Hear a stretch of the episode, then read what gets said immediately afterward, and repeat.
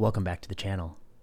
Now, many of you know for many years I was on the faculty at the Oregon Health and Science University, which is in Portland, Oregon. And I always tell people it has two seasons there in Portland, Oregon. You got your three months of the most beautiful summer you've ever experienced in your life. And then you've got nine months where it feels like you're sleeping under the mister in the produce section of the supermarket, and it's just misting you constantly with not a little bit of sunshine for nine straight months. And that part is a little bit rough. But as many of you know, I would ride my bike to and from work, and I think it was something like 16 miles round trip. And I had a waterproof outfit, and it didn't bother me that much. But then I moved to San Francisco, and we get, you know, 800 more hours of sunshine or something like that per year. And it was like a fog was lifted off my head. But today, I went for a long ride to work, and of course, was raining just like Portland, Oregon, and so it brought back a lot of memories, and that's why my hair is soaking wet because I was out there for eight miles in the bluster and wind, and um, I don't know how I was so used to it because now it doesn't feel quite the same. Okay, anyway, we're here to talk about science. This is a video about science, and I think that's what the thumbnail should say. I was actually listening recently, and I heard a couple of people talking about thoughts on science broadly. And I thought to myself, they said a lot of things I really agree with. They said some things I didn't agree with, but they they didn't say so many things I would have wanted to say. And I was like, you know what? You just make your own video about what you think science is and see who's interested. So here we go. What is science? What the hell is it? How should it be structured? What are the goals? What are the motives?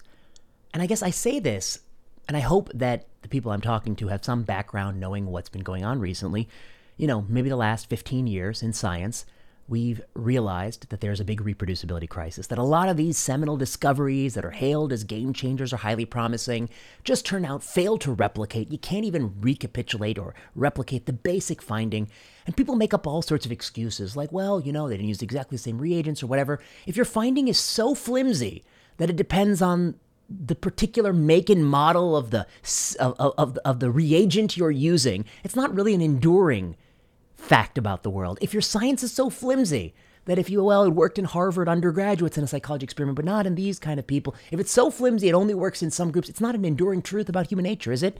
So to me, the answer to the reproducibility crisis is it is a crisis. You're claiming you're discovering universal truths about biology or chemistry or biochemistry or psychology or sociology, but they only apply to the fluke laboratory conditions you've tested it in. And if people really knew that, they wouldn't be that interested in it because we're looking for universal truths. Okay, so I hope you have that as background. Also, as background, I think those of us who do this for a while, we become quickly jaded as we see that working hard and doing a good job and being accurate are not rewarded, and making up a bunch of bullshit and telling tall tales and selling this stuff beyond what the ev- evidence shows is rewarded. And I think that's another frustration. So, with that backdrop, you know, these two people started talking about science. And I'm going to assume you have that backdrop because I, I think I've just given you a cursory overview of the backdrop. I also want to say that who is the person, maybe more than anybody, maybe the top five, I don't want to say more than anybody because I think Brian did a lot there too, who really put, you know, the fact that so many published research findings just aren't true on the map, and that is John Ioannidis. But I also think Brian Nosek and I think many others in the meta research space played an important role. But I just want to stress that John played an important role there. It's sort of a defining theme of his career. And he moved people from, well, that's not true at all, to, yeah, actually, that is probably pretty right. And I only say that because on COVID 19, I think he was um, prescient in many ways. Um, and sort of mistreated for his being so prescient. And I think his core insight was that it's very likely you're going to do some things that inflict more damage on you and not actually deal with the problem, which I think is what really happened and has been maybe even the majority of individual things tried and ultimately might even be the totality of things done. But we'll save that for another day. Let's talk about science. The thing I was listening to made a great deal of talk about what are the motivations for science. I want to separate that a little bit because there are diverse motivations, and I don't think people do it all for the same reasons. So we'll talk about some of the putative motivations. And this was also concerned with what is the right motivation. And to me, that's also not a very useful question because people will have diverse motivations. That's okay. And I don't think we should be ascribing normative values to the motivations insofar as the outcome is good. And I think we should think about structures to take whatever motive you have and, and channel the whole system for the broader good. So I think science is a system. It's a system of knowing. And there are goals and outcomes, there are motives, and the key distinguishing feature is the method. So let's talk about that. What is the goal of science? I think there are at least two goals, and maybe there are more. One goal is just to know things. Why is the sky blue? Why does the sun rise there today and there tomorrow on the horizon, there the next day? Why does it move a little bit? Why do the tides come in and out? Why does the body have hair that starts dark and turns gray? I mean, you can ask a million questions about why the world is the way it is. And one of the goals of science is merely to explicate those things, just so that you have the answer. For no other purpose than you wanted to know. And I think that's an extremely legitimate and often overlooked purpose of science, which is knowledge for the sake of knowledge. And I really believe that that's a virtue. I mean, it's it, it is it is knowing for the sake of knowing. I think there is some virtue to that. I mean, not a virtue; it's something good.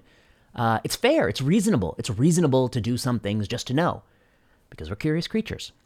The next thing is not, uh, science is an instrument for improving our lives, for making our world quote unquote better. You know, improving the aims we have maybe the aim is we want people to live long uh, lives. We want people not to be hungry, uh, not to, you know, all these things. And science can help on most of these things. We want people to be able to move around very quickly. We want people to be able to talk at a distance and communicate at a distance. Science and the tools of science, technology can help there. And I think we want to prevent cancer from starting and make you live longer if you were diagnosed with cancer.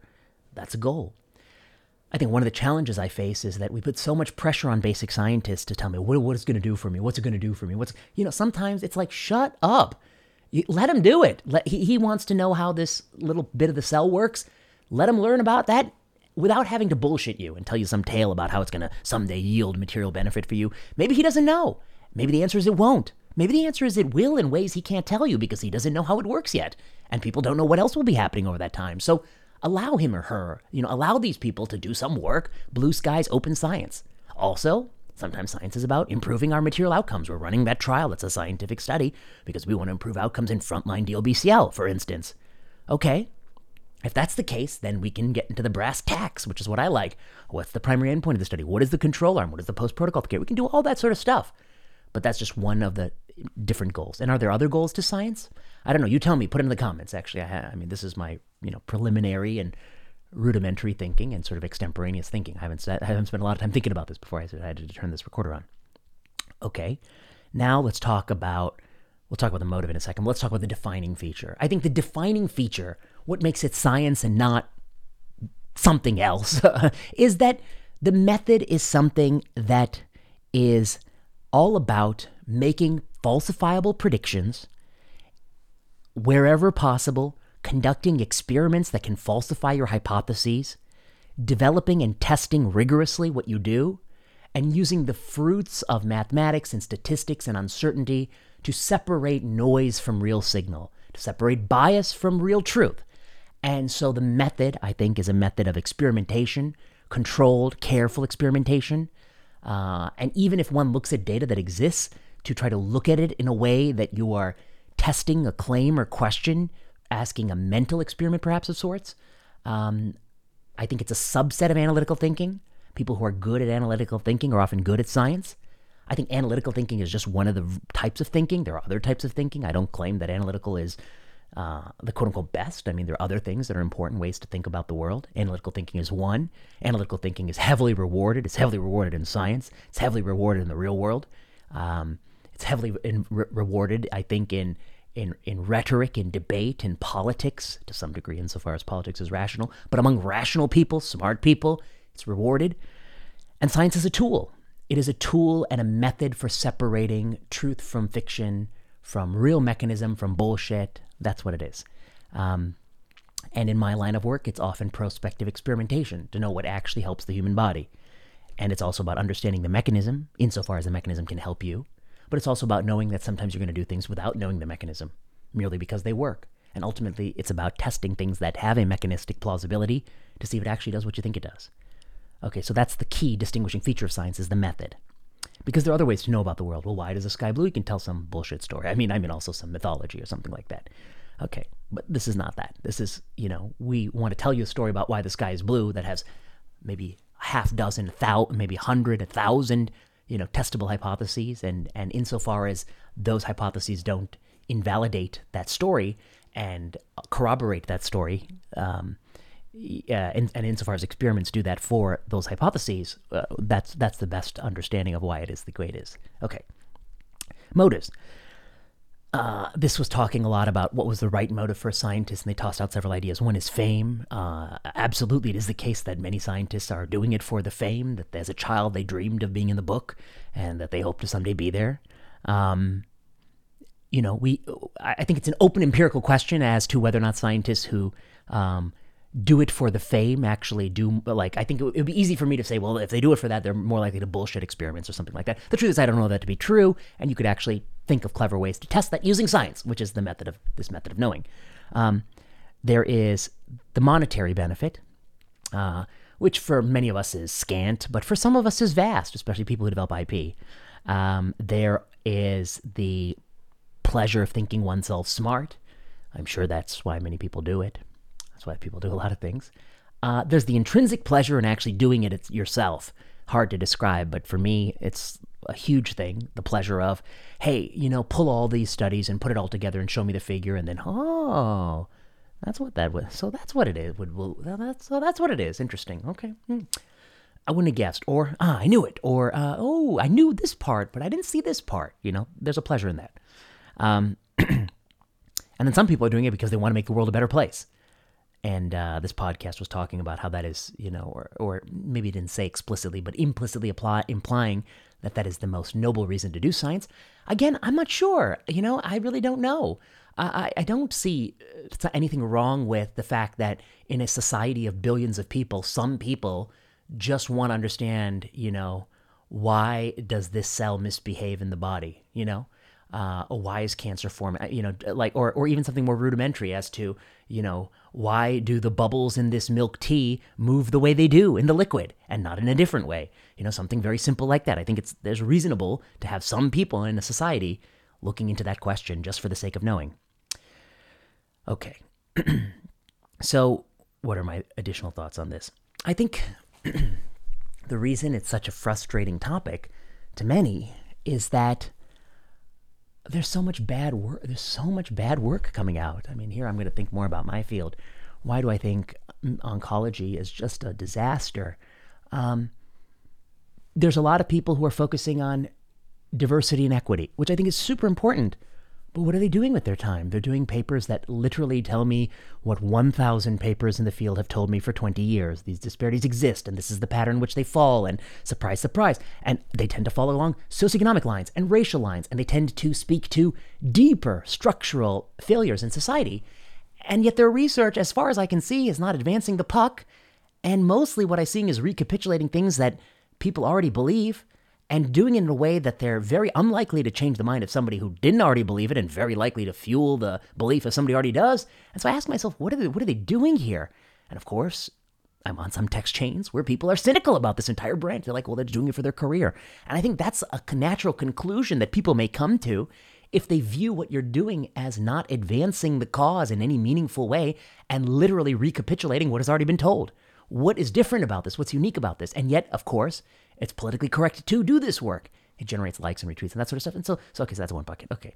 Then there's this bucket of, um, you know, we want to study something, uh, but we're going to do it without controls. We're going to do it retrospectively with selection bias. We're going to do it, you know, in just this really shitty way where you're like, God damn, did you pay attention in school? Like, and then they put it, well, we'll just acknowledge these as limitations. Like, this is a limit, this is a limit, this is a limit.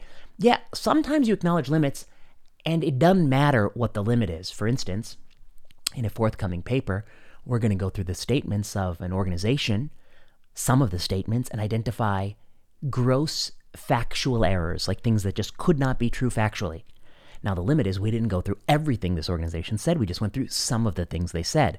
So that limit is real, but everything we're saying is a falsehood, is like, ain't nobody going to be able to argue the way around this. This is a numerical falsehood. It's wrong.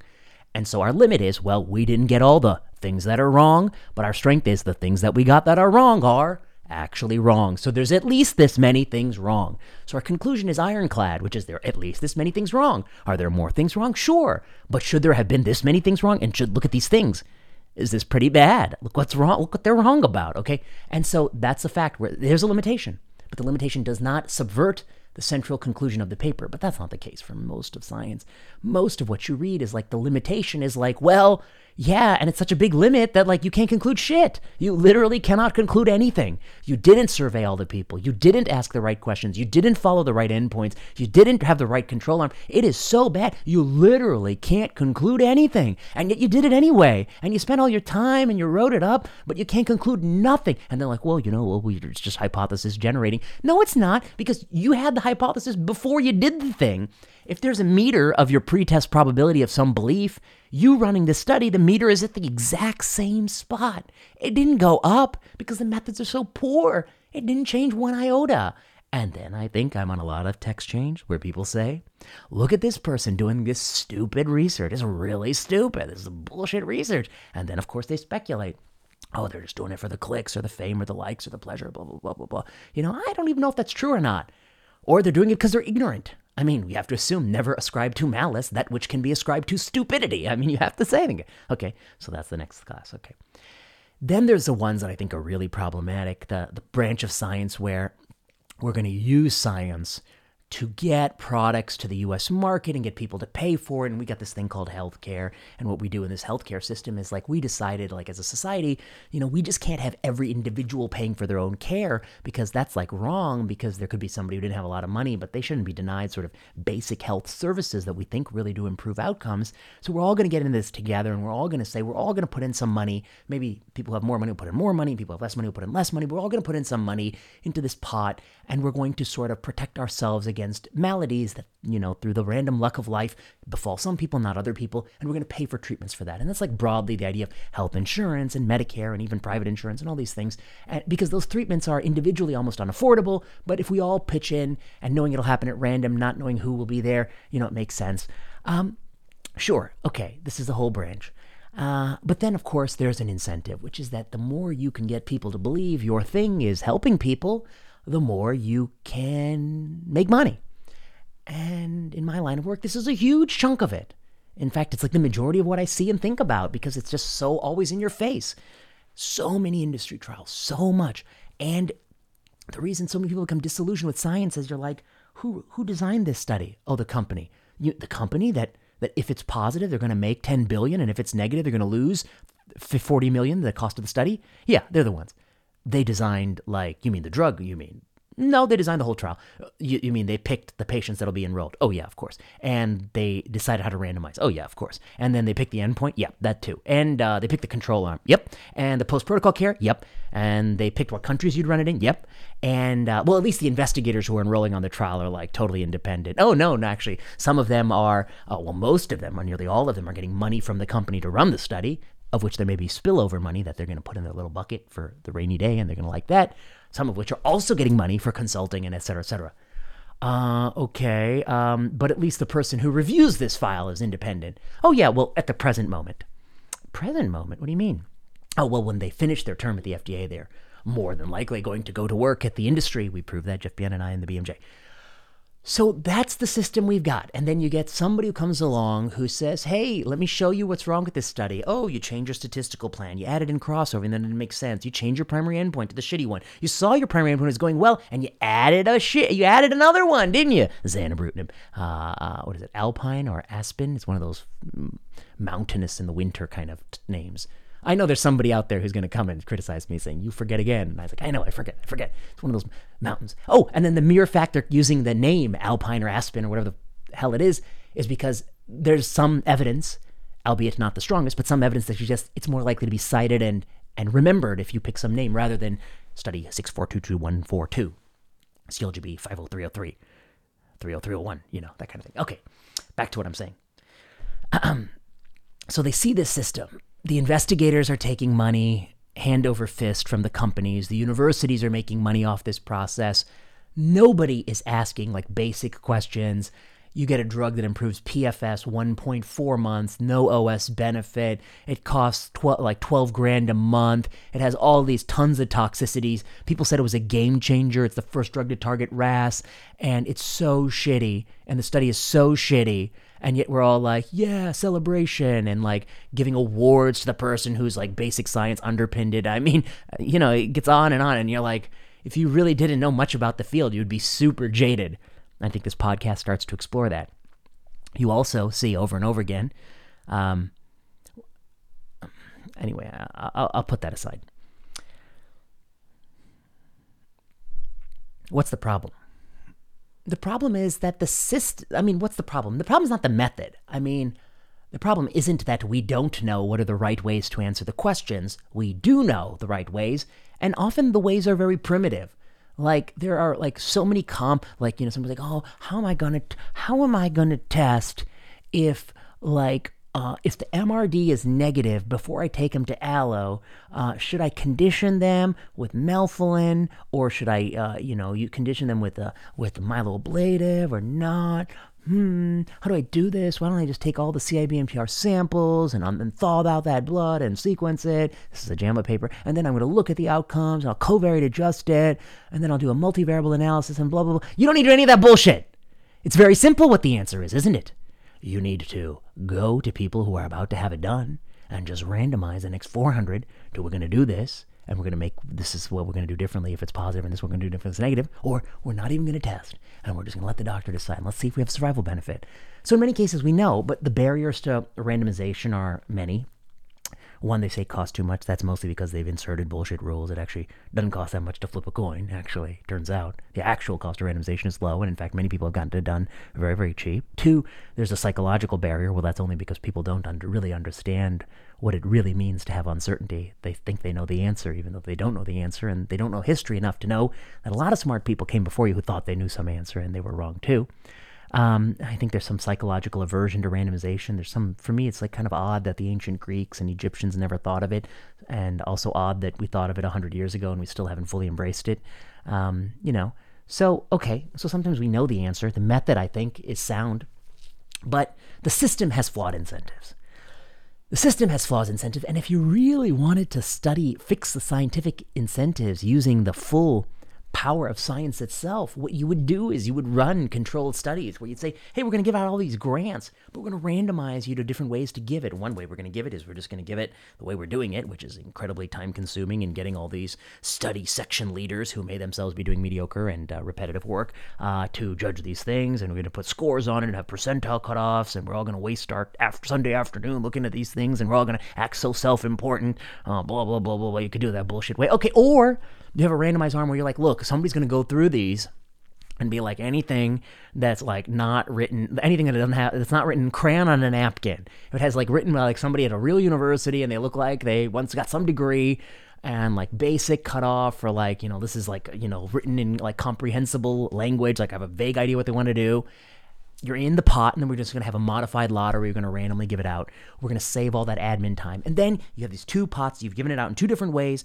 You follow people five years out, and you check all the metrics of, like, you know, how much citations did it get? How happy are the investigators? And then you, maybe you'll think of some new ways, like how do you gauge real discoveries? And there are people who are trying to innovate in this space. For instance, they're looking at, like, how often do patents come out that, that, uh, that once they come out, they get the cites and they don't get the cites to the things they cite, you know, this kind of stuff. I think these are imperfect, sure all the metrics are imperfect, but if you're not even engaged in the process of running the experiment, you're not committed to really bettering scientific funding using science. That's an irony. You believe so much in science, but you refuse to use it in giving money out to science. What the fuck are you doing? You know, what the fuck are you doing? You have to think. And the reason is, of course, that science is also a societal thing. It's also sociology. It's also a system of power and prestige and hierarchy and a primate engaging in some other system like that. And and I think that's where people become really, really jaded. And the solution isn't fixing the method. The method is sound. The solution is fixing the system so that you take people with diverse motives and you have a system that's always self-improving. How we give out grants can be self improving. How we do the science can be self improving. Randomization is, is a great virtue, but you can do a randomized trial better than a poorer one. You can do more. You can do like a recovery and have a huge sample size, have interaction coefficients, pre specified subgroups. It's like crushing it. You're doing such a good job. And in the future, they're going to do it even better. I can, I, I mean, perhaps I can't even think of the way they do it better. If I could, I'd write a paper on it because got to get those cites. No, just kidding. Cause, but I mean, because we're incentivized by the metric. Um, is it bad that some people want to make a lot of money? I'm not one of them. I, I really am not like in the sense that uh, I don't have a lot of strong material desires and it's not what makes me tick. And if I took my acumen and really applied it to something in which money could be made, I suspect I could make some much more money than what I'm doing. This is what they said on the, the podcast that I really liked. They said, quote, the only thing good, the only thing good about the academy is not that you do research, because actually you can do research at companies too. The only thing good is that you come into work on a Monday and you just have such a random idea, has nothing to do with what you're working on, totally tangential. You can stop what you're doing and spend a couple months doing on that, working on a random idea. And that is a huge luxury because I view it as you will ne- uh, you know you're always i mean i doubt i'll even be able to spend all the money i've already made because i don't have many fancy tastes or interests but except for beer but you know but good beer is cheap and wine but even good wine you can find some good bottles at a reasonable price. Okay you can't uh, you know uh, that's not the way but your time is so limited and i do not want to spend my time thinking about what somebody else wants me to think about. I want to spend my time thinking about what i like to think about. And for instance, I pivoted a lot into COVID, and we have so many papers coming. And uh, I mean, why did I do that? One, uh, you know, if the goal of science is to make the world a better place, then yeah, I thought there were misalignments and our policy was like deranged. Two, uh, if the goal of science is like to know things for the sake of knowing, yeah, I really kind of do want to know. Hey, you know, you're making me do this booster. Like, is it actually like necessary for me? I've gotten three doses and I had COVID recently, uh, and I'm healthy, and uh, there's a new vaccine, there's a new uh, strain, strain out there. So is it really necessary? Like, I'm curious. So I want to know that, and I also want to say like, oh, well, now you're forcing these college kids to do it? Is that like mm, like good for them? Mm, or are you doing that because you have your head up your ass? Uh, you know, which one is it? Okay, uh, so you know, and the fact you can pivot is such a luxury. It's the greatest thing. Uh, that's why the academy, I think, is that's the only saving grace of the academy. That and no matter how much they try to ruin it, and believe you me, they are, there will always be a few people who are actually smart. Just a few. It may not be everybody. It may only be four people, but they're always going to be, at maybe in a thousand, there will always be at least four, maybe more.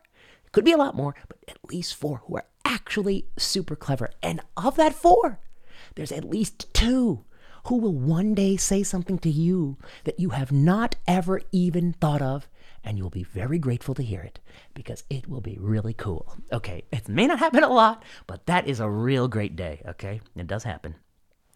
Oh, look at the time. I got to get going. I got to get going. I got things to do. So, overall thoughts these are some thoughts about science, I think. I mean, the people who are jaded are totally right. It's totally falling into the wayside. Um, I think, you know, like I tell myself, like of all the papers I've ever done, I've only sort of regretted doing three, and there's only one that I would ever kind of want to remove my name on. I think that's a pretty good batting average because I really get that get out of things I don't want to do and don't think are really good. I try to tactfully say, well, maybe I didn't shouldn't be an author on this. You know how you try to get out of it. Um, but I think that every day I read and I just read total garbage, like so much garbage, and it's not the best we can do. And it and even somebody in the 1970s would be able to point out all the flaws and I think that is frustrating. And then you see all the people who are rewarded and the concentration of m- money and prestige go to people who often say things totally wrong. Uh, there's one guy I really like, Willie Gillard. Everyone knows I like him. I like him because he's so rigorous. And like when he puts a citation in his paper, god damn it, that citation is accurate. And that's what that paper says.